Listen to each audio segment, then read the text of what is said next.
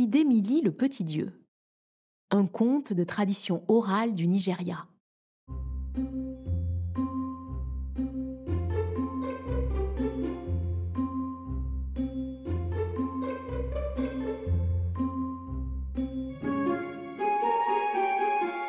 Il faut savoir qu'au Nigeria, lorsque les paysans se désolent devant la sécheresse, ils font appel à un petit dieu, Idemili, pour attirer la pluie.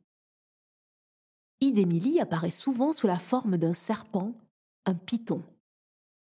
On dit que les pythons étaient tellement importants que les Anglais, lorsqu'ils sont arrivés pour coloniser le pays en 1861, ont voulu les éliminer. N'était-ce pas un serpent qui avait trompé Ève et que depuis les hommes avaient une pomme d'Adam? Ils sont fous, ces Anglais. Quoi qu'il en soit, après la pluie, à califourchon sur un arc-en-ciel, Idémilie venait chercher sa récompense. Des animaux que les villageois lui avaient sacrifiés. Un certain jour, un sorcier, trop paresseux pour aller chercher de l'eau pour son lavage, avait demandé à Idémilie de faire pleuvoir. Après la pluie, le sorcier avait oublié de remercier le petit dieu qui avait mauvais caractère.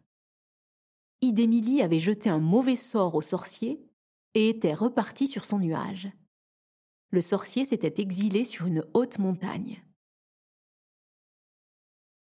Quelques mois plus tard, la région avait été touchée par une interminable sécheresse. Les récoltes dépérissaient. Les vaches ne donnaient plus de lait les villageois arrivaient au bout de leur réserve d'eau. Le chef avait réuni les sages pour décider de quérir le sorcier.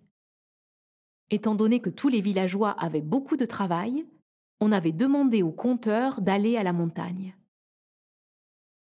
Le conteur avait chaussé ses sandales, mis la route sous ses pieds et marché. Au bout de trois jours et une nuit, il avait trouvé le sorcier, lui avait expliqué la situation les champs, les vaches, les réserves d'eau, et lui avait demandé de l'accompagner au village. Arrivé au village, le sorcier avait réclamé une bassine, une barre de savon, et qu'on y vide l'eau restante que les villageois gardaient chez eux. Il avait enlevé sa tunique, l'avait glissée dans l'eau, et s'était mis à la frotter pour la laver au grand désespoir du chef du village.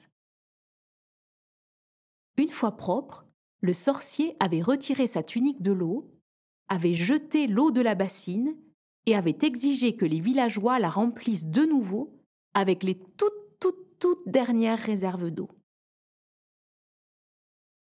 Le sorcier y avait plongé sa tunique et l'avait rincée abondamment, au découragement des villageois, pour ensuite ordonner au chef qu'il tresse une corde à même la crinière de la tête de zèbre empaillée qu'il gardait près de sa case et qu'ils l'attendent entre deux arbres.